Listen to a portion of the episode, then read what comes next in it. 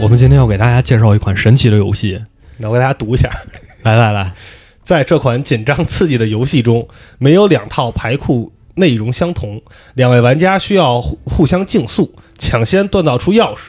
开启熔炉秘境中的隐藏密库，丰富的生物、神器和能力，无穷无尽的排列组合，每一套牌都每一套牌库都独一无二，每一次战斗都是完全不同的体验。完了，听你念完，我不想玩了，这这别录了，你这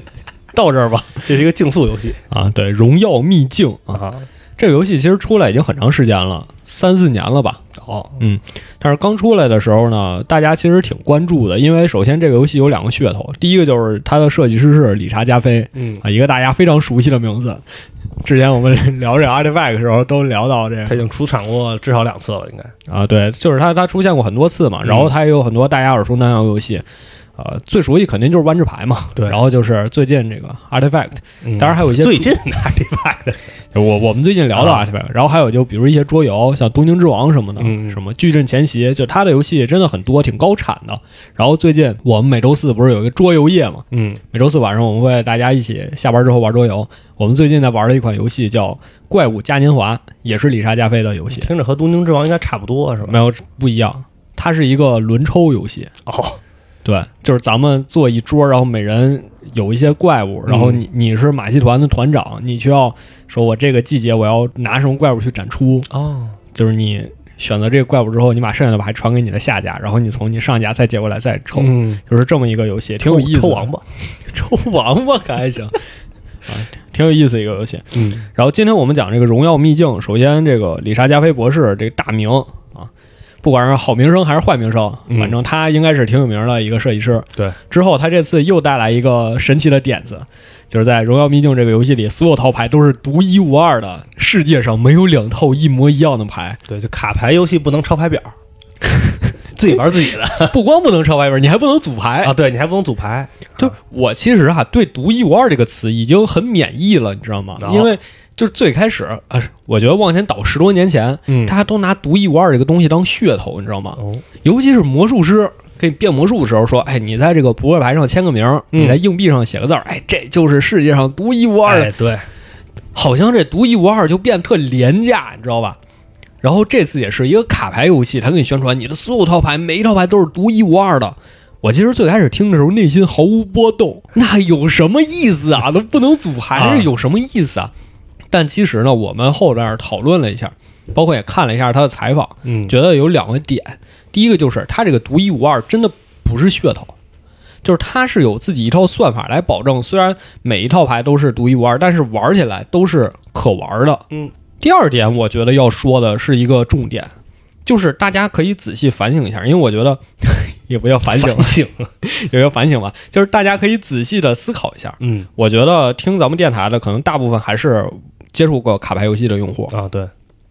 大家在玩《炉石传说》也好，《万智牌》也好，其他卡牌游戏也好，我们自己思考自己组牌的时间是不是越来越少了？那肯定是，就我玩万智牌已经十多年了，嗯我现在还能记得当时最开始接触万智牌的时候，我就每天到牌店里看大家打牌，然后我每天去看各个牌表，然后去就店里找那些没人要的牌，去翻那个箱子在看围看。观中学习，对，就真是在啊围观中学习，然后看看都有什么牌，然后这张牌它能干什么，想想有什么能跟它配合，嗯然后自己拿，可能自己组了一套根本就没有什么战斗力的牌，但是自己玩的很开心，就甚至还会去想，就我其实内心里自己是意识到这套牌，我组这套牌可能很垃圾，嗯但是我我会想，我要怎么才能增强我这套牌？对，我会想着啊，我要收个债，我要把这道这张，我要把这张牌换成另一个，我才能变强，我这套牌才能更厉害。对，就其实那会儿很多时候你组牌有一些小心思，对，可能有一些哎小 combo，对希望能打就出来我喜欢的东西，我要放到我的套牌里对。它其实是你个性的一个展示。嗯当然，万智牌现在也鼓励这种东西，但是随着时间往后推移，网络变得更发达，大家有更丰富的、更先进的抄牌板的手段，我们能很快的能。非常非常快的，甚至第一天新系列发售，第二天牌表就已经给你捧到你眼前了啊。，对，就这种情况下，然后我们随着年龄增长，我们有自己的事情要忙，不管是升学也好，还是工作也好，你的生活压力越来越大，嗯。我们花在思考牌表的时间上真的是在变少了。就其实你的试错成本变高了，啊，对，这也是一点。嗯，尤其是在你囊中羞涩的时候，对你想组一套牌，哎呦，我得花几百块钱收这个东西，万一收完了之后不厉害怎么办呢？嗯，但是现在有了 MTGA 嘛，现在有炉石，就是线上的卡牌，可能对这个反而就而且甚至说，就是你看咱们刚刚说万智牌，好歹是一个实体的，嗯，对吧？我我可能有这张牌，哎，我可能也因为它画儿好看对我我去就我去就因为它好看，我要围着它组牌。啊。对，之前大白不和我说他那破鞋天使，哎呦，他长得特帅，嗯然后就这又厉害又能打。对但是你要把它变成一个电子化的，像炉石这种，它其实也不太存在我要收藏这张卡这个目的在。那其实抄牌表的成本变得更低，对，就就是是不用花钱，我去核，我去我复制一串代码就 OK 了。对，就是我替觉得就是对，就是它把你跟牌之间的这种联系、这种经验、这种呃，我我叫什么呢？叫呃，我我这是想用一个哲学术语，但我啊不知道准不准确。就海德格尔讲的日常的操 劳。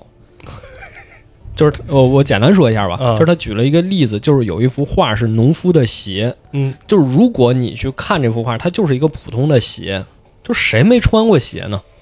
但是它其实这个鞋里包含的是这个农夫穿着这双鞋去耕作、去田间做了一天的工作之后，他把鞋脱下来，你能从这个鞋的磨损看出来这个农夫的生活辛苦，嗯，能看出来他在为了自己的生活去用双手来创造这个财富，你能看见这些过程，嗯这是这个鞋之外的东西，它所包含的一些内容。啊，这个用高中语文来讲叫意象，啊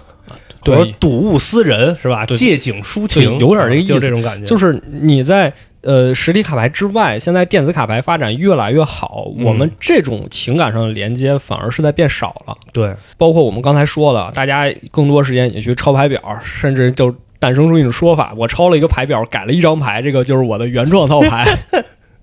其实其实可能是因为这张牌没有陈去合了，对，没替嗯对对对对，很多时候就是这样。但是 Keyforge 的出现真的解决了这个问题。嗯，啊。然后我的同事，因为我们也都非常喜欢玩 Keyforge，我们也从第一版开始玩 Keyforge，吸引他们的一个点就是不用自己组牌，哦，因为他们享受的其实是操控套牌的过程，嗯而不是组牌的这个过程。因为可能这个过程真的像我们刚才说的，对大家来说现在有点太奢侈了。所以，那既然我们能简化，既然 Keyforge 给了我们一个，甚至它都不是简化了，它直接删掉了。既然它有这么一个机会摆在面前，我们只需要享受操控我们这个套牌的这个过程就好。其实就给了你一个命题作文，对，自己写吧，对题目已经给你了。就理查加菲举了一个例子嘛，嗯就说以前的卡牌游戏这种自己组牌的模式，它叫 F 一方程式，每个人都追求我这个车的性能一定要是全世界最好的，嗯我只有全世界最好的车，我才能跑出冠军。嗯，如果你的任何硬件比对方差一截，那你注定拿不到冠军。就大概率吧。对，极大概率拿不到冠军。对，所以每个人都在进行这种军备竞赛。嗯但是卡牌游戏的构筑其实就失去了原本那种乐趣。原本乐趣是什么？我们其实上一期电台也聊过，就是理查加菲就是希望我们每个人都能用不一样的套牌，打造出属于自己的个性的套牌。但是实际这个乐趣是在不断被抹灭的。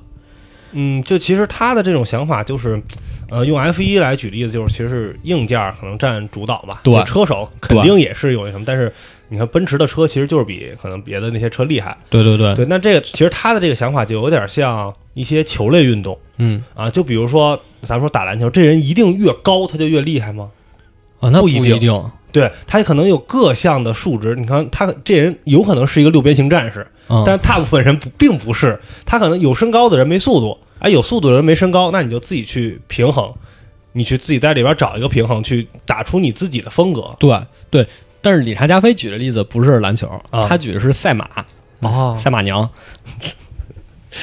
夹带私货，啊，他举的例子是赛马，就是这个马匹在自己生长过程中是有自己的特性的，嗯它可能跑直线快，它可能怎么样呢？就是你在驾驭这个马的时候，你要考虑到它的特它性是，活的，对，你要根据它的特性来去找出自己适合的跑法。嗯我觉得这儿挺恰当的一个例子，就是包括篮球我，我也很同意，就是你要根据自己身高、自己的优势来对想我要打什么位置，我要怎么跟队友配合。嗯我觉得这这是理查加菲很戳我的一个点，嗯就是或者这是荣耀秘境很戳我的一个点。再戳你客客气来了是吧？再再说一个啊，再 说一个，就是他这样也鼓励卖包，你知道吗？啊，对，就是 对对，我哎是你以前玩牌收单卡就行，对磕个三二八，磕个六四八就行。现在你磕不行，你不能抽，对，就其实所有就这种带私包的游戏啊，就是实体咱们来说都是一样，拆肯定没有收划算。啊，那肯定是你拆，你拆九个能回一个就不错了， 对。所以就很导致拆的人越来越少，非常内卷。哎这你说，这你说 key box 可不可恶 啊？比如说，我想要带天启四骑士的套牌，你嗯说你就开吧。你开这个没有，开那个没有，哎，开这个有了，然后发现剩下牌是垃圾，你怎么办？这是一个 超级大盲盒， 是吧？没有任何配置的大盲盒。他算完是第一弹有1.04乘以十的二十六次方种套牌，这是一个天文天文学数字， 一般大家说到什么光年呀、什么天文单位，能用到这种数字。对，当时有人担心说，你们这个真的能两套牌，胡完全说八不道中用， 完全不中用。这人数能，我们算出来了，啊这绝对超过全世界玩家购买力。 你们要是能把这也买光 了世，界啊首富。我我们游戏就火了。 说完这点，咱倒过来说一下，它是怎么保证每道牌都不一样的？嗯，就是它首先先是通过一些算法来算出来这道牌里有什么牌，啊会排除一些比较弱的组合，比如说有两张牌基本搭配不上，它这两张牌就不会同啊时出现在同一套牌。了，他这个，比如说啊，有一张牌嗯是能重置由你操控的变异体生物，嗯，但是你整个套牌里没有变异体， 它就不会出现这种情况啊啊，就就没有任何意就义。一些互斥的什么，他就给你自动排除了。对，它自动排除了。嗯，然后他给这些牌弄完之后呢，他又给你生成一个套牌名儿。就是个啊套牌名儿是什么意思呢？这个我不知道是现在讲还是后面讲，先讲一点吧。就是这个游戏的背景设定是我们都是指挥官，嗯我们去这些套牌里的东西都是我们的士兵，啊，所以这个套牌名儿其实就是你这个指挥官的名字。然后他还会给你生成一个卡背，就是这个卡背就是你的图腾或者传你奇对对对，你的嗯战旗、就这个东西，它通过这种方式保证了每一套牌都不一样，哪怕你正面可能差不多，但是背面完全不一样。然后我想想是，咱们接下来是说这个背景设定，还是说背景设定呢？说不定，因为其实看这个名字，包括听那段介绍，可能不知道这是一什么，对要干嘛。对对这是一对，个开锁游戏， 开锁游戏对，感你觉，看那个，呃，什么三蹦子上贴的打什么什么开锁幺幺零备案，是吧？啊， 这是一个开锁游戏什，么玩意儿？对它这个中文名，我觉得翻译挺好啊。它英文名叫 Key Forge，就是钥匙嘛，然后 Forge 就是锻造嘛。嗯，然后它中文叫《荣耀秘境》，就这个荣耀，还有一点儿，它这个游戏的目的就是我们追求的 glory 嘛。啊，谐音梗，啊，对，谐音梗，你才发现，哦，我才发现，因为这个希腊人讲嘛，生活的第一要务是什么？我们要追求幸福。第我以为二是，锻造钥匙呢，第二是追求名声，就嗯哦追求这个 glory 嘛，就是荣耀啊。所以你看，他这个荣耀秘境这谐音梗，我觉得还挺好的。嗯，不然你直译是什么呢？直译叫造钥匙造钥匙。啊，那就没人买，呃，说一下它这个背景吧，就跟万智牌的设定是我们都是多重宇宙的朋洛克一样。嗯，它这里设定其实这个《荣耀秘境》的所有故事都发生在一个星球，这个星球叫 Crucible，、嗯就英文直译叫干锅。哦，就是炼金的那个哎，对，炉子，就是说这个星球是怎么来的呢？嗯是有一批特别高级的生物。哦就已经超出我们认知那种高级生物，神嗯根本不是对神，就是你大家可以理解成神，就根本不是一个次元的，叫建筑师。你听这个名儿又想起了《黑客帝国三》里面那个，就是 Neo 走进房间里，哦然后发现哇全是电视，对，嗯那就是造物主吧，那造物，主对对，就是有这么一个种族，嗯，他们就想研究这个宇宙间的各个生物是如何演化的，哦，所以就创造了这么一个星球，就是干锅，嗯然后就把其他的星球的东西都给搬到这儿来。动物园儿哎，对，动物园儿在这个星球里观察啊野生动物园儿，啊，野生动物园儿还得对吧有什么没有物种隔离什么的，是吧？对对对，就他们是干这个事儿的。嗯，然后他们还设了一个屏障，就是你搬进来你就出不去了。 那不就是动物园儿吗？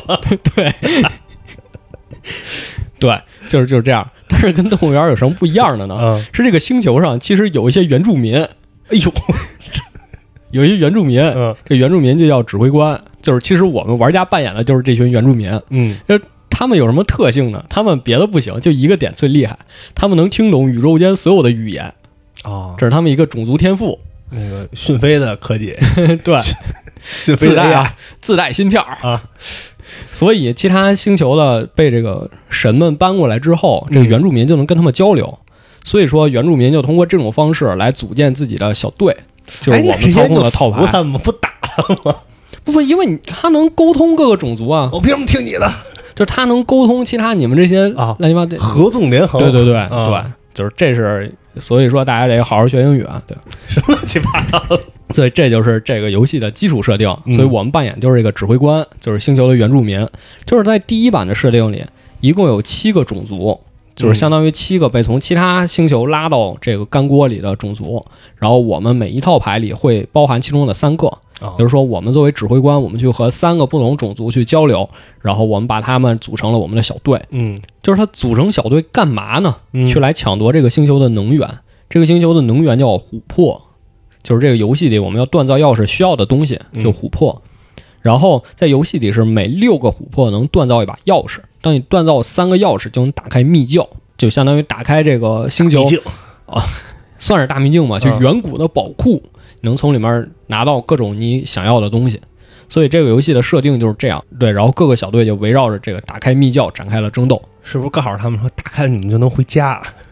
就跟那种大逃杀游戏似的，有的有的种族不想回家，啊，不想回啊，家有的过得挺好，有的想回家啊。然后其实它里面还有一个呃设定，就是说它有一个斗技场，嗯，就是说在这个竞技场里，两个小队要互相战斗，然后也是为了争夺这个荣誉嘛。嗯，而这个斗技场里就比较有意思， 就是你在竞技场中死了之后，你这仗打完之后你会复活。啊对哦，虚拟竞技场，对，虚拟竞技场啊，对，差不多这个意思哦这么一看啊，并不是一个打架游戏，是吧？这其实就是一个旅行团，啊、目的地成团。对，你有可能有来自各个国家、各个地区的人，你是一导游冒险团，啊，你带嗯你是一导游，你就带着他们，最后去参观这能参观到这名胜古迹，你就赢了。对，差不多是这个意思吧啊，。你看你打打还能复活吗？对，然后其实官方是出过一些短篇小说的，就是它嗯最初第一版出的时候，它这个也完善了这个设定，然后里面也是通过讲故事的方式给你介绍了一些这个游戏的设定是怎么样的。嗯，它这个里面有一个线索人物叫什么来着？ 它这个故事里有一个线索人物叫蜘蛛音卡，是一只蜘蛛 哦哦哦，我以为它叫蜘蛛音卡，是蜘蛛音卡啊，对，它是一只蜘蛛。啊然后他这个也玩了一个谐音梗，因为在故事里设定他是一个情报人员，就是一嗯个间谍，然后通过潜伏在其他处来获得情报，然后之后把这些情报写下来，就给客户一个反馈。其实你看，好像这种西方文化里对蜘蛛都是这种做情报工作的。对你看像《全游》里边那个，啊，对吧？它不也是那种蜘蛛那那那种形象嘛？哈，他因为有一个当小说家的梦想，所以他在写情报的时候会添油加 醋一些。然后他那个他出他有一张卡牌啊，他卡牌介绍小字儿是让我给你来编个故事，啊，胡来呀、不是就这个编个故事，其实就是跟他编啊，网，哦，编织，对，是就是一个双关。嗯啊然后这个线索人物叫蜘蛛音卡，然后通过他的眼睛给你讲了一些这个世界发生的一些故事。哦，一个观察者的一个形象，对，比如说他一开始写了一个故事，主角叫凡人鬼兵哥，这是一个高布林，叫哥布林啊，啊。然后他是什么特征呢？他特别怕死。就虽然我们刚才说竞技场里你死了可以打完这场仗就复活，对，但是他特别怕死，他就不想死。我不想，我我就算能活，我也不想体验对，就能活我也不想死。 啊，所以就因为他特别怕死，他的团队经常就少了一个战斗力或者怎么样的，嗯所以就经常输比赛。呃，他的指挥官就特别不满意。然后结果有一次，就是他突然爆发出一股能量，不行，我要为了我们赢。啊，荣耀，当时他内心里其实还是不想死，他就在自己完全没意识到的情况下死了一次。啊，然后结果他们团队赢了，就是因为他的死牵制住了敌人的战斗力，所以他、他们其他的队友就可以去拿这个琥珀，然后造钥匙。嗯然后他们队就赢了。然后他醒来之后发现，嗯我在哪儿？我我是干了什么？啊，第一次体验，对，然后别人说啊，你我们已经赢了，啊然后你被什么什么打死了，嗯然后他还特别惊恐啊，我竟然死了。 我哦，之前从来没体验过，反正对每次都是逃兵是吧？对，所以他就通过这个故事告诉你啊，这个是星球的设定，他们的战斗是什么样的，啊，就类似这样。就一种那种，呃，幽默小故事似的对对对，也不全是幽默小故事啊。啊，反正就是小故事，对，通过小故事，然后这个咱们后面逐个讲。其实就是一发微博的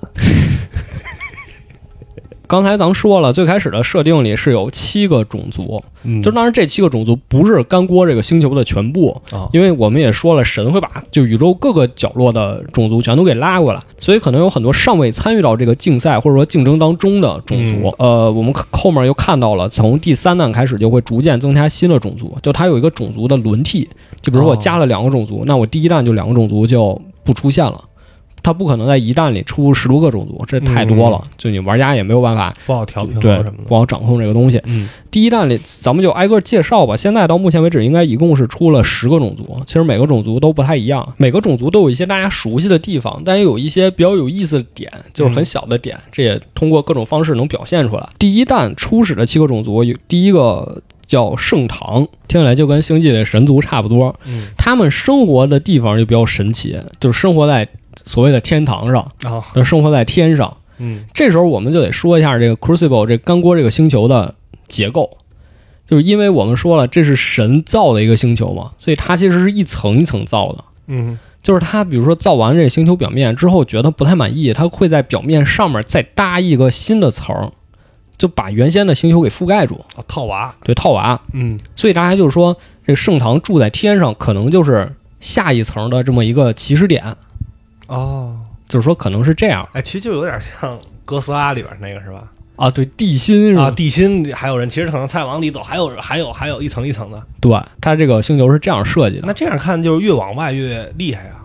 啊，也不一定，也不一定，啊因为后面我会说还有一个种族叫冥府，冥府就是生活在现在地表和之前一层的夹缝之中，嗯就是地心那部分。管道层，啊，对，差不多是这个意思。嗯然后生盛唐就生活在天堂吧，就算下一层是起始点，但是也有人说这不是起始点，这就是神造完了这一层用的废料，不用给你扔天上了，就宇宙垃圾那种。他们其实就是一个，其实大家很能很容易理解，就是一个基督教的神权国家嘛，嗯就对应现现在现实，就是对应现实世界的基督教嘛啊。然后他们的主要的种族就是人类、天使，啊，就这样。然后他们的武器就是那种也挺火焰剑对挺赛博的啊，赛博天使，嗯翅膀都是机械的那种。啊，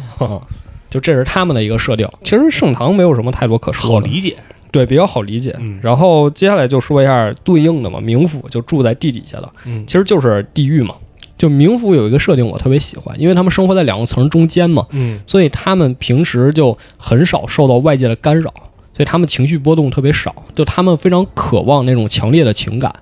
啊于是他们有的时候就会钻出地表，就来到我们人间，来收割地表上生物的情感。他你可能下班路上看他，哎吓一 跳，是吧？你那种啊，那是尿裤子，是吧？就是我想起什么摄魂怪，啊，对，有点那个意思。嗯然后这个官方的小说就把这个这一点给表现出来了，表现的还挺有意思的。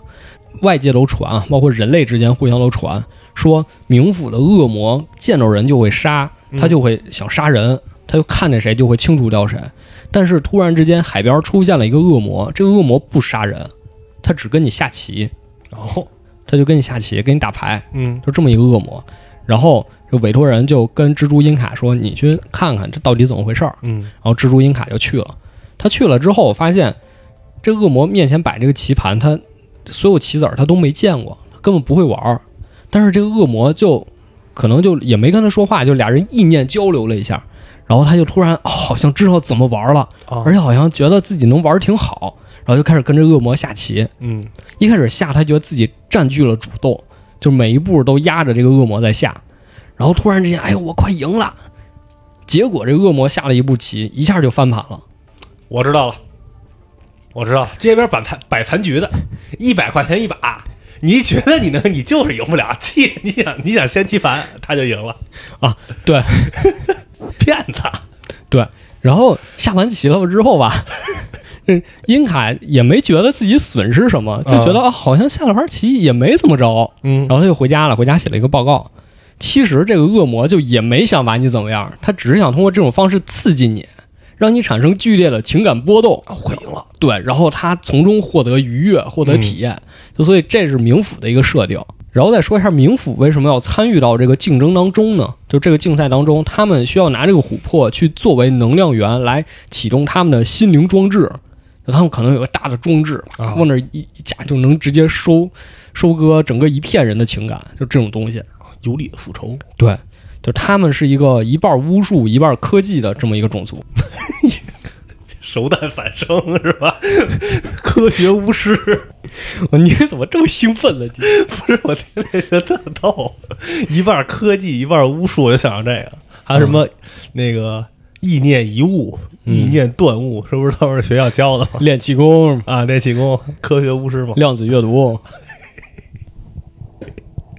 对，你看，你哎，你说那个那些就是，那什么原住民是不是都是会量子阅读？所有的那个书啪翻译看一遍我就会，啊， 人人不是脑袋直了翻译芯片吗？那不一定。下一个叫蛮族嗯，这个比较好理解了。其实它参考的就是北欧那些民族，啊，就其实啊，维京人那对种维京是吧，人，嗯就是那种喜欢喝酒、喜欢唱歌、摇玩摇滚乐那种啊，啊，他就是就是这么一群人。然后他们的种族构成基本就是巨人加哥布林，咱刚才讲哥布林就是他们那类的嗯啊。然后他们也会赛博改装自己，虽然他们是野蛮人，但是他们喜欢科技，喜欢这种吵闹的音乐，所以就把自己背、哦，背个大机械，就有点像那个疯狂疯狂的麦麦克斯，对吧？对就那马哒哒哒 走造我好了啊，！对对，就是那种。嗯然后他们这个故事里也写的很明显，就是说他们来到这个 Crucible 的之前的星球叫瓦尔哈拉，啊，就是这么一个种族嗯蛮族。然后和蛮族比较接近的还有一个种族叫狂兽。其实狂兽这个种族不是像前面是一个非常有组织的一个种族，好，这个星球上所有的野兽都叫狂兽，就都可以归到狂兽这一个种族里。所有的野兽，就对非人形的那些对都可以叫对，哦狂兽就是这个星球所有动这物对动物的集合体，嗯但是也包括一部分人，就不愿意参与到文明进程当中那部分人。哦，就可能像什么狼人 啊，或者像那种隐居山林兽人那种哦，对，这个神从各个其他世界把人家拽过来的时候，嗯也会拽过来一些野兽，就是会把其他星球的一些呃非人形生物拽过来。嗯这些来自不同星球野兽就在这个星球上开始杂交，哦，然后在琥珀的影响下，甚至发生变异。核辐射这不是核辐射 啊，这不是核辐反射正没啊有物种隔离，啊，想怎么搞怎么搞。对，就是他他们就反正就开始在那儿杂交，嗯而且这个也是神通过某些手段来促进他们干这些事儿，啊就是让他们这么干。狂兽里有一个种族是，不管是游戏里也好，还是小说，就花了大量笔墨去描写的，叫尼福。比如说牌有尼福猿猴、尼福金刚哦，它就就是是星球崛起那个路啊，对，就《星球崛起》那个意思。嗯，这个尼福就是一种猿猴， 是是那种感觉吧？就是对，差不多吧。啊，虽然他们没穿衣服，但是他们会带佩戴一些简单的饰品，比如说项链啊、哦首饰啊，这这种东西。嗯啊，关于他们小故事也挺有意思的嗯，就是是一群科学家去拜托这蜘蛛英卡，说我们想调查一下尼福这个种族到底有没有人类的智慧，啊我想拜托你去热带雨林里调查一下他们，嗯跟他们聊聊天儿。然后其实这个科学家是下面要讲的是罗辑这个种族的，就是这个种族分成两派，一派就是理论科学家，一派是实证科学家，然后他们总打架。然后这科学这俩科学家就准备在那儿写论文，所以就拜托蜘蛛英卡说：“您给我们调查一下，帮我们收集点一手资料。 嗯”然后这蜘蛛英卡反问他们一个问题，给我笑死了，说：“你们这个汇报你们论文的伦理委员会了吗？”伦理委员会我不知道国内有没有这个东西啊，我觉得应该有。啊，但是欧美肯定是有，因为我在英国的时候写毕业论文，有一项就是你涉不涉及到伦理问题，哦，比如说你是做生物的，或者做那些研究的，哦，对对对，对你可能涉及到一些道德伦理问题，你这个汇报的，哦，那我我专业应该不涉及这个对，就我们的专业可能都不涉及。我当时还问啊呢，我说我这个涉及到什么伦理问题啊？我是讲两千多年前马其顿人，啊，说那个呃同性恋军团 涉不涉及是 吧？没有，老师说啊，这跟你没关系，你 跟不用没关你系啊不用管就行。然后说这个我就想起来一个故事，也是在别地方看到的，嗯就是说，在美国，你要写论文讲印第安人，你的用词一定要注意。就他有一本手册教你，如果你想写这个，你要用什么词，有些词不能用，这是就对冒犯的词有对，些这是吧对少数民族的一种侮辱。哦就反正他们这管可能挺严的。哦，就这实际上还有就像那种可能前段时间那什么基因编译对对对，啊，这些你应该都是要都要汇报的哦，都要汇报的。所以蜘蛛银卡问这个问题的时候给我笑死了。 然后这俩这俩委托的科学家明显就啊，我没有没有，我这这不用汇 报，去就行呗。对你去就行了。啊，对，就是就疯子科学家那种感觉，人去就行了。然后蜘蛛银卡去了，去了之后，他发现这些猴子，就是刚才也说了，他身上穿金戴银的，嗯但是好像确实不太能跟人交流。然后他又顺着这些猴子啊，就比如那种通过肢体语言问，哎，你们住在哪儿啊？怎么样啊？简单的交流之后，嗯，这些猿猴给他带到了自己的女王面前然后还是母系氏族，啊，对。然后蜘蛛就开始跟女王对话，就说：“你们会说话吗？ 你们能听懂我在说什么？就是、 对，就这种。啊然后那个女王根本不理他，就是我觉得啊，这女王是知道他在说什么，啊知道他在问什么，但是就没理他装傻。啊，就给他就说我我不去回答，我嗯直接给你看，我给你展示证据。嗯然后就给蜘蛛银卡带到一个泉水旁边儿，就一个瀑布旁边儿吧。然后发现瀑布里两个人在洗澡，其实不是两个人，是一个人和一个猿猴。哦，然后他们两个就洗完澡，在那儿交流的很快乐。嗯然后这个人也是什么都没穿，就跟猴子一样，就是就跟狼孩儿差不多。哦，我觉得这个女王的意思就是，你问的这些问题其实都没有什么价值。嗯就如果你像洗澡的这个人一样，从小就生活在我们的社会，他就会长成这个样儿。嗯，就会有狼孩儿这种现象存在。但如果你让我们从小在人类的社会里长大，可能我们也会学习语言，我们也会哦，表现得像一个人。啊你这个还挺挺辩证的啊。对，这就个问题这，这是我的理解啊。嗯然后女王给他给蜘蛛看完这个这个场景之后，他就走了，然后之后就再没见过。就是尼福是这么一个种族，嗯然后这个种族挺重要，就是在第四弹的时候，他出了一张出了一个机制叫大牌，就是他 有一张牌巨大，然后他给截成两半儿，它其实是两张牌。嗯你必须两张牌同时打出来，才能拼出一个大的怪物。哦，然后那张牌叫尼福金刚，组合怪。对，组合怪就是尼福，所以这个种族印象深刻。我觉得就是他通过或者游戏外的小说，加上游戏里面那些牌呀、它的设计，就把这个种族给你建立起来，嗯，把这东西让你呃在你心里留留下印象。嗯，既然刚才说狂兽的时候已经说到罗基了，咱们就接着说罗基吧。其实他们就最接近我们印象中赛博朋克那种赛博人那种感觉，或者说就是一群机械人 AI 那种人工智能那种东西。哦他们其实是很欢迎其他种族的生物来加入自己的，因为他们理念很简单，就是我们是机器人，我们的寿命肯定比你们长。嗯你们活着活着死了，你们最后也得接受我们这种改装。就是你们如果想活，你们肯定得迟早有一天得变成我们。哦，就是他们是抱着这种想法，然后他们其实就是一群科学家。刚才也说了，他们不太在意科学伦理这种东西啊，啊， 就整就行了。对，整就行了。然后这个关于他的小故事，就是也会引出我们下一个说的种族，就是火星人儿。嗯火星人当年委托一个科学家说，你要给我们研制一种新型武器，就是用琥珀做能源的新武器。哦，因为火星人其实是从火星被拽过来的嘛，然后他们以前的那些武器都不能用了，所以他们需要用这个当地的一些能源，就是嗯琥珀。就是这科学家就不愿意自己制造武器引起战争，所以他最后就没有做成。嗯，但是火星人就跟他说：“你这违反了我们的条约， 我现在要按照火星人的法律把你的孩子给带走。混蛋嘛，不是？”然后他说：“不不不，你们不要带走我的孩子。”然啊后火星人说：“可以，那按照我们的法律，如果不带走你的孩子，我就把你孩子监护人带走，就是把你带走。”啊，然后就给这科学家带走了。然后这个孩子就有点儿不知所措，瑟瑟发抖。嗯这时候蜘蛛银卡就过来了，就说：“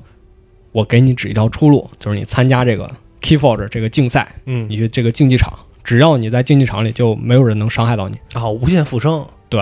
啊，就你本身参赛死不了，然后你还是体制内的，对对对嗯也 没人能对你下手。对对对，就这个意思，就这个意思啊。所以这是罗辑他们这一派，然后和罗辑比较也不是对立吧，就他们观念不太一样，就是火星人。刚才也说了，火星人是被从火星拽过来的，嗯因为他们之前用的那种反重力燃料啊，那些高科技啊，经常在母星上打架，啊就把母星打得已经满目疮痍了，然后就已经快不行了。嗯之后他们就被神从火星拽过来了，拽过来之后，他们丧失了那些能源，就开始找替代品，就找到了琥珀。反正就还是想打对，还是想打。啊，但是火星人其实内部是分成两派的，也不是两派，就分成两个阶级，嗯一部分叫长老，一部分叫普通士兵。嗯这个长老和普通士兵的区别特别像一本小说，嗯，就是《美丽新世界》。啊就是因为火星人已经掌握了非常高级的基因修改技术，嗯所以他们可以通过孩子出生之后这个基因修改来决定你是哪个阶级的人，嗯，就跟《美丽新世界》你小孩量出产来嘛就给你编号一样。，啊嗯所以一部分有高智力的人就是长老，就是负责统管整个作战，嗯就指挥官那个角色；有一部分人就是普通士兵。而且你作为普通士兵，你如果不听上级的命令，就可以直接把你脑子挖掉，就直接那让直一接种就死。对，直接也不是直接死，就直接让机械接管你。哦，直接就变成一个躯壳。对啊是吧嗯对，就是这样。火星人他们其实比较在意的是自己种族的纯净性，我也不知道为什么会有这么一个设定，嗯就是他们觉得我们现在在这个 Crucible 这个星球上，我们很容易被污染，因嗯，为这个星球中国哎全是这种不知道从哪儿来的这，人啊，对对对，我们种族的纯净性很容易被污染，所以他们非常在意这个东西。这个是一个扣啊，后面会有关系，有关系。关于火星人，其实有一个谣言，嗯就这个星球流传一个谣言，就是说他们有一个部队，这个部队特别牛逼，然后里面有一个士兵嘛，就是一个普通士兵，他只剩一个眼睛了，但是这个士兵特别厉害，就是战无不胜那种，赫拉克勒斯那种感觉。嗯说这个士兵有什么事迹呢？就是他被毒蛇咬了一口之后吧，那毒蛇死了，没伤着你 吧？有反甲那毒蛇死了。还有就是说，就是力大无穷，他不敢做俯卧撑，啊为，了一做俯卧撑，这星球就被他推跑了。明显没学过高中物理啊，动量守恒，明显没学过。做俯卧撑。传说啊，火星狠人角色啊对，有这么一个狠角色。嗯然后有一个小女孩儿就想拜托蜘蛛音卡，就还是一个间谍嘛，嗯就是你去看看到底是不是这么回事儿。然后蜘蛛音卡就去了，结果去了之后到一个城镇里一打听，发现哇，关于他传说不止这么多，还有更多都知道，啊，更多。说他打开一个卷轴，能同时看卷轴正反两面儿，也不知道怎么看的。蒙眼蒙眼读书 又是那 一套对，量子速读， 啊，量子速读。然后用什么反液堆的冷却剂当调料， 做菜特别辣。我敢吃屎那种，就是吧不，哎不知道你小时候舔没舔过那个电池？ 啊，舔电池那电极是特别辣的，是吗？是没舔过，我我舔过那任天堂的卡带，啊，对，一样。一样那种是吧？，对，你看这写故事人特别有生活。然后结果这蜘蛛在那儿打听呢，突然过来两个蛮族的人，两个巨人跟他说：“你别打听了，这些故事都是编的。啊其实这些故事一开始说的是我们种族，啊，说是我们种族一个大哥，嗯，说我们这大哥也特牛逼，天天拿这个电池里那些酸液刷牙，啊，就自己自己都市自己找传事儿说啊，都市传说啊。啊然，后这俩大哥在这吹呢，突然之间，哎，那个火星人儿传得特别厉害，那火星人儿从门外就进来了。啊，那俩巨人一看就不敢说话了，然后就跑了。就跟那个有一那个就被无限魔改那个蒸桑拿那个，你看过吗？没有哦，日本 人一下就不敢说话了，他互相指推。然后之后蜘蛛银卡看见这一幕，就说，其实这个这些故事确实都是编的，嗯但是呢。他本身肯定也是做过很多厉害的事儿，所以他的就是他的名声才传成这但样。没有那么的对无赖是吧？对，就你说，比如这人特强壮，你非说他用砂纸擦屁股， 有这必要吗？对对 对，所以这蜘蛛就回去写个报告，就说他确实厉害，但是呢，这些都是都市传说。对，啊，还剩哪个种族？还剩一最后一个，最后一个叫暗影。这个暗影大家就比较好理解，嗯它其实也比较松散，就是那种小偷小摸组成了一个联合工会、盗贼工会啊，这么一个感觉。嗯，暗影里面的主要种族就是司法精灵，就是一种暗夜精灵，暗夜精灵、黑精灵这种感觉啊。然后他的小故事也比较有意思，也是一个人委托蜘蛛音卡说你去调查一下暗影这个他们的活动老巢在哪儿。啊，然后这个蜘蛛进去了之后，就挨个问，然后这些人都说啊，我们这不是，我们这不是。但是呢，你要跟我们坐下来下盘棋，喝两杯酒，我就告诉你。嗯然后结果他坐下来聊半天，然后他对面人也说的云里雾里的，然后蜘蛛也没太明 白，没太明白啊，大概好像是这么回事儿，好像明白了。啊然后，就一回家发现自己家被偷了，家被偷了留个小纸条，这就是暗影。 行吧， 行吧，生动形象，啊，生动形象就 告诉你，让你让你用切身经历体长记会。性了然 吧？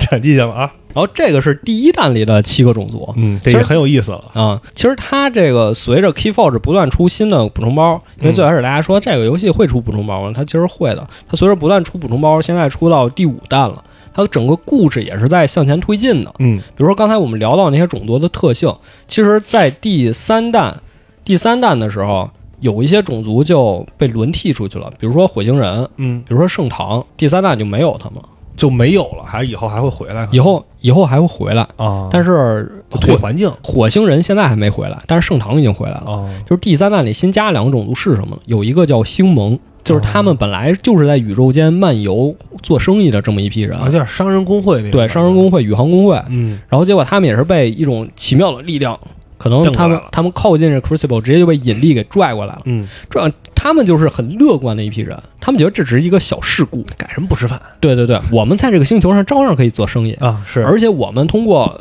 我们发展科技，比如把飞船修好，我们就能飞出去，我们就能啊想出想去，跑哎，我们就能出去。啊，啊，所以他们是一群很乐观的人，而且他们也愿意吸收其他世界各地的，比如其他种族的力量，而且也是这个平平时跑江湖的，什么都见过。对吧？所以这个游戏就是它在游戏里是怎么体现的呢？嗯这个游戏的玩法，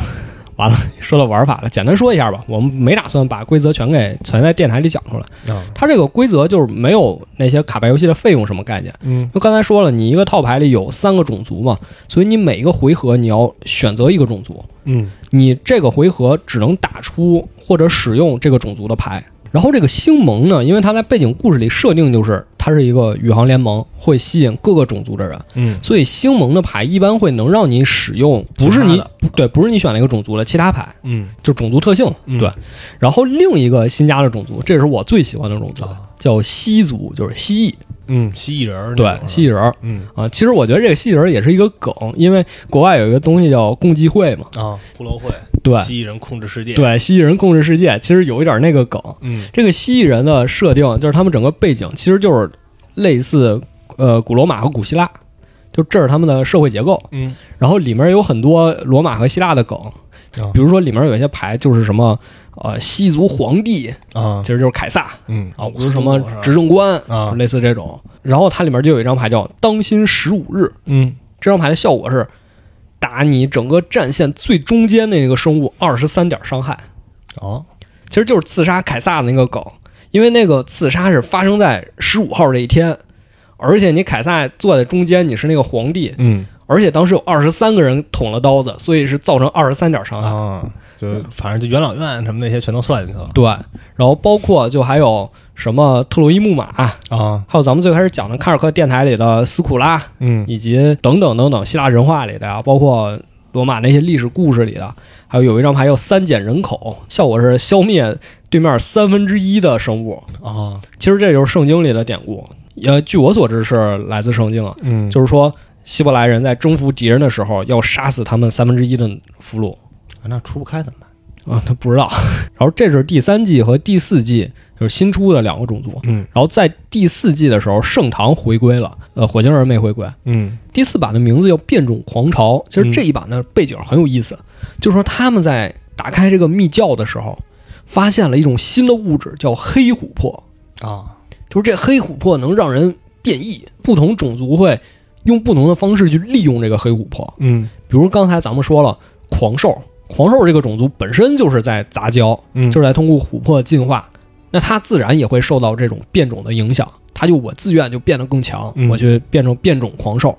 但是盛唐这个种族，因为它就是对应就是天使嘛，啊它要维持秩序，它就不希望所有人就有变种这个东西别。胡来对，所以它出的一些新牌就是清除变种，啊比如说消灭目标变异体生物，净化现在对把你们全都净化，嗯对，这样。然后像火星人，因为刚才讲火星人是很在意血统纯正的，嗯所以他们肯定是很抗拒这个东西。所以你看，火星人在这一步里就也没有出现。啊就回来也不合适对嗯，对。然后有一些像罗辑，就是科学家嘛，那肯定他们就要研究我们到底去怎么对待这个变种，所以他们也也会有变异体。嗯这或个者他们可能更乐于去接受对，不光是故事背景，然后里面牌的设定也都和这个有关系。啊像盛唐就刚才说就是净化你们，但是逻辑就有好多是针对变异体才能生效的，比如说重置所嗯有变异体这种就是有利的牌。啊就反正这个你了解了背景故事之后，再结合这大版本就能体会到这个对，这个乐趣就就吧。更有乐趣对了，对更有乐趣。其实你刚才就说到这个，按这个变种，因为现在你手上就拿着这盒嘛，嗯，就其实你要结合大背景啊这种，然后再结合大版大版本的话，它其实比较适合它的这个机制你看啊，比如我拿到一盒新的套牌啊，它是哪三个种族，它结合这个大的背景，其实我立刻就能知道每一个种族在这个背景里，它会有一个什么样的思路，啊，对，对吧？因为对这个东西，我可能我都不用每张看，咱们洗一下玩儿，我大概就能了解。比如说，哎，我这里边儿有狂兽，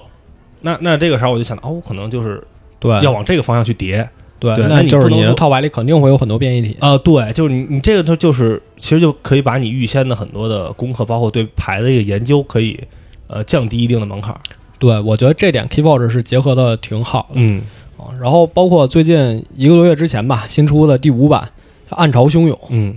这一版，其实就是讲深海的故事。打那家对，就是说海里又发现了一个新种族，也不是发现嘛，就是有一个瞪新过来种族了兴起了，啊，兴起了，就是深海这个种族。嗯他们种族其实，呃，也不完全是克苏鲁，也有一些鱼人儿的部分。就是他们这个种族也有一个阶级之分，嗯在海里你生活的越深，你就越厉害。啊你只能活在海面上那些，你就是小喽啰。啊，你大哥轻易看不见。 对对对你看你见过克那个克苏鲁吗？见过北海巨妖吗？对。然后这个种族是也是我们很多人喜欢用的，因为它比较接近传统卡牌游戏的那种控制，嗯比如说它能看你手牌，把你一张手牌塞回去，啊而它能控制你的牌库等等，它比较接近控制套牌，嗯所以它也很好玩。就是这个是之前几个种族可能都呃没太关注的一个点，就是在第五版里，其他的种族就都会去探索深海，嗯然后他们每个种族都会印一张牌，就是船，就是什么什么号。每个种族都有一个什么什么号，其实就是他们的船，他们会驾着这个船前往深海。这个去船的探索名字也是随机生成的是吧？这不是，这就是确定的牌。随着第五版出来之后，Keyforge 又有一个新的东西，嗯就是冒险玩法，就是多人打 BOSS。啊啊，这个还不不会混牌。 是吧？大家分卡位得分，对，多人打 BOSS，嗯而且打 BOSS 也分两种，一开始是有一个深海的巨怪，我嗯们要去打败它，然后第二个是我们要在海中间找到出路，就可能我们的船开到海上之后风停了，我们出不去了，然后我们去找想办法去离开这个海，哦，就有点像跑团儿了。对，嗯就挺有意思的。但是这个具体玩法可能我们录电台的时候还没有出啊，只是官方有了一个预告。嗯，对，然后我们其实基本说到这儿应该就差不多了。嗯因为具体玩法什么，这个游戏真的不难，而且它这种每套牌独一无二，也非常适合入坑。就是哪怕啊说对你不想持续投入，你就买两套牌，你就学会怎么玩，就跟朋友玩就完事儿了。我们把它更多的是当成一个桌游，而不是真正的那种卡牌嗯啊，因为它还是比较适合就。大家坐下来一起玩玩，就是你只要会规则，你就可以玩这个游戏，你啊不需要组牌，不需要什么的。，那你觉得它策略深度比较深吗？还是因为其实是不是还是属于你关注的就是你自己的那点儿东西我觉得它其实还是挺有策略深度的。啊？因为就像我们最开始所说的，你要去了解你的套牌怎么赢。嗯它这个 Keyforge 不是说你场面越大你就越厉害的这么一个游戏，嗯你很有可能通过各种奇奇怪怪的方式来赢得比赛，因为只要你造三个钥匙就行嘛。啊，对对。那如果就咱俩都是新牌，对吧、咱俩之前没打过，我拿一盒，你拿一盒，那会不会就是玩儿的时候我老得看你牌？其实是有这个问题，但我觉得这是每个卡牌游戏都很难避免的问题。我觉得嗯 Keyforge 已经在尽力的去压缩这个学习成本了。就这个让我想起《英雄联盟》卡牌，就是《符文之地哦传奇》因为我当时玩的时候，我是很喜欢这个 IP，我也很喜欢这个游戏的。嗯但是它牌越出越多，越出越多，而且有各种各样的衍生牌。就我可能一个月没回来玩，我就已经认不出这个牌能干嘛了。啊，环境太快了。对我觉得任何卡牌都有这个问题，Keyforge 已经通过它这种方式来尽量的避免了。嗯而且 Keyforge 里有很多那种，就是刚才也说了固定算法嘛，它有很多搭配出现的牌，有一套组合叫天启四骑士，嗯这就是圣经里的天启四骑士嘛。然后他们是盛唐这个派别，只要出现一个，剩下三个一定会出现。然哦后他们四个之间会有配合，比如说会根据你场上天启四骑士的数量来造成某种效果。嗯然后冥府也有七宗罪，七宗罪和天启四骑士不太一样，它一般不会出现七个，只会出现三个、四个或者几个，当然也有出现七个的，就非常非常少。嗯。然后他们也是根据你场上操控七宗罪的数量会有什么不同效果，那我出现七个，这牌是不是就就比那三个的厉害呀、不是就厉害倒不一定，只能说你比较玩儿法可能不太一样。对，比如比较稀少。啊，或者就是因为还是那个问题，就有些人就是我就想玩七宗罪，嗯那我肯定就想要那个七个都有的牌，对吧？对，啊，然后包括第四段变种狂潮的时候，有三个种族推出，刚才说大画牌，就是两张牌必须拼一起才能出哦，那也是有 A 就有 B，肯定啊，肯那肯定是有 A 就有 B 啊，但是有这两张牌之外，还会有一张牌叫要来了，就 It's coming。嗯，这张牌会让你找到大画牌中的其中一半儿，哦就是是说，如果你抓到一半儿，你再用要来了，你就可以找另一半儿，嗯然后两张一起打出来。哦就是它有好多这种连锁设计的，这个是我觉得它算法很神奇的一个地方。就是还有一个例子，可能很多人不太知道，嗯就是冥府有一张生物叫一宗罪之主，就是它的英文叫 Master of One，啊就是 我也不知道什么意思，就反正一就是和一相关的东西里，它是最厉害的，就是嗯这个意思。它的效果就是能消灭一个呃一位的生物，哦就是一宗罪之主。然后它有两个变种，分别叫二宗罪之主和三宗罪之主。嗯如果你的套牌里出现了这三张牌其中的一张，比如你是一宗罪之主，那你套牌里必然有且仅有一张牌能让对方弃牌。如果你套牌里的是二宗罪之主，那你套牌里有且仅有两张牌能让对方弃牌。哦就这都是他算法算出来的，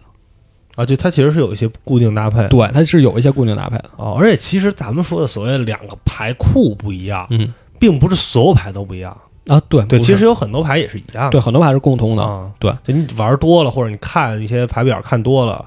也是没有那么大的就是成本，不是每个你都要看的。对，因为这件事儿，我觉得，呃，万智牌的设计师可能是继承了理查加菲的概念，嗯就理查加菲他的个人观念就是，真正能让玩家有打牌的时候有代入感的那些牌，一定是稀有度比较低的那些牌，嗯，因为这些牌你会经常看见，对，你只有经常看见，你才能产生一种代入感，而那些稀有度高的牌，它负责提供的应该是一种特殊的玩法，嗯比如说刚才说深海，深海它是一个克苏鲁的这么一个种族嘛，嗯它就有一张牌叫什么什么雕像，就一个深海神的雕像，它的效果就是。对方每次获得琥珀的时候，你可以在他身上放一个指示物，就相当于你去深海采集琥珀，惊动了这个神。哦当你的采集六次琥珀之后，这个神像就会变成一个一百一百的怪物。大哥，就是它稀有度高的牌，主要是提供给你一种这种嗯，这种风味上的其其独其特他的性。东西，嗯，对，而那些基础的牌会让你更直观了解这个游戏是什么，以及这个种族它有什么特性。嗯，那这样的话，就是既然大家都不一样嘛，嗯啊、我也没法抄你，你也没法抄我的。嗯那如果哈，我有一套牌，它好像就是比你厉害点儿，嗯这怎么办啊，这个问题其实也挺神奇啊。啊？当时刚发售的时候，也有好多人担心说这个游戏平衡性，因为要办比赛嘛，就说嗯那既然你每一个牌都不一样，你有什么平衡性可言呢？啊，是你这比赛有什么公平呢？嗯，但是理查加菲想了一个很神奇的办法来解决，就是他有一个东西叫 chain，就是锁链枷锁。它这个枷锁就是说一个负面效果。如果你的牌比我强，那我可以给你上这个枷锁，来给你增加负面效果。你的牌越强，我可以给你上的 chain 就越多。有点像过载。对，过载就这个意思。它它这个 chain 在游戏里表现就是，呃，你的 chain 会导致你手牌上限减少哦，啊。如果你 chain 是一级的话，你手牌上限就是少一张，嗯就大概这个意思。那但是你不知道我其实比你强啊，啊，它这个就是每个牌都有一个二维码，你可以扫码，扫码看，扫码看，啊有个套牌评分儿。但是这个评分儿其实也不一定准啊，就反正这是一个大概。然后另外就是在普通比赛的时候，有这么几种比赛方式嗯来去保证相对的公平，我只能说相对的公平。啊，就是第一种比赛方式就是每个人带两套牌去打 KOF，就是我必须赢了你两套牌。其实跟炉石现在的比赛也比较接近，嗯就是你是你这套牌可能克制我，或者就是比我强，但我就能通过另一种方式克制回来。啊，就是有针对性可以互相对，两套牌可以互补嘛，可以这样。然后另一个办法就是每人带三套，然后选择去办掉对方一套。他不是哦这套牌强，我就把它禁了，就不能用，就这样。嗯然后再有一种办法，也是现在比赛比较常用的办法，就是互换套牌。就比如说咱俩，你有一套牌，我有一套牌，咱俩打完了，你赢了，你赢了可能是因为你玩的好，也可能是因为你的牌就是比我的强。OK，没关系，第二局咱俩把牌换了，我用你的牌，你用我的牌，再打一遍。就主客场，对，如果你的牌确实就是比我牌强，那我现在拿了更强的牌，我就有更大可能赢你。嗯，那这样一比一一比一之后，第三局就有意思了。啊就是两个人开始叫价，就是两个人肯定都想要那强的牌啊，是，哦两个人就开始给自己加锁链，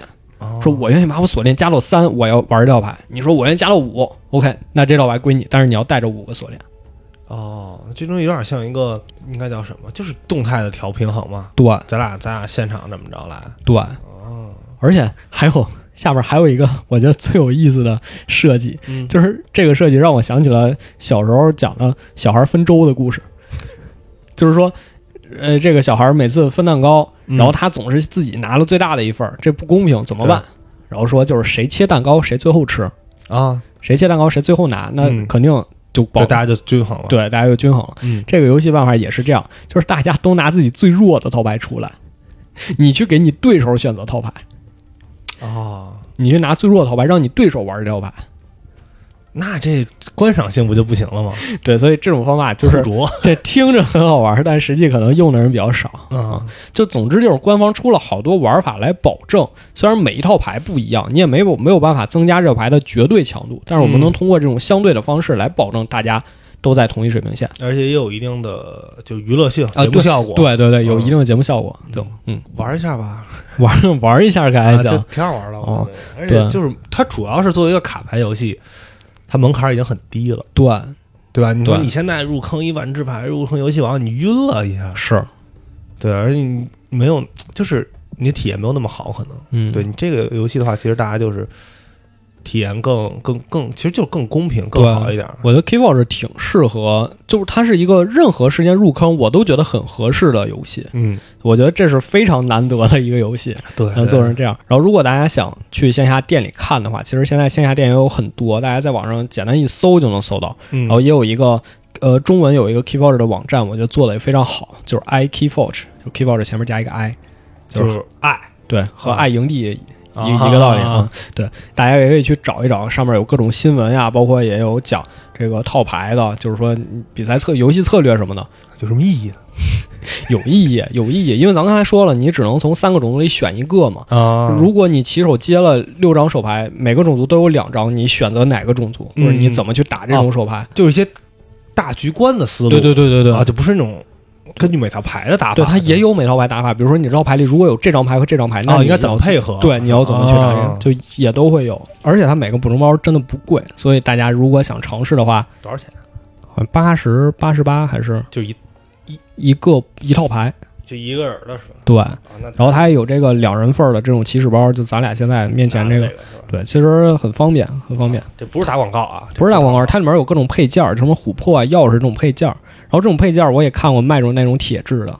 就金属制的。哦，我当时特别想买，对对对对对，啊，游戏乐趣是吧？对，嗯，行，这画风也不错，其实可以搜看一下，挺好看，挺好玩的，嗯挺好玩的。行 OK 那就那我们今天就到这里啦，谢谢大家，拜拜。哎我们下周再见，拜拜。拜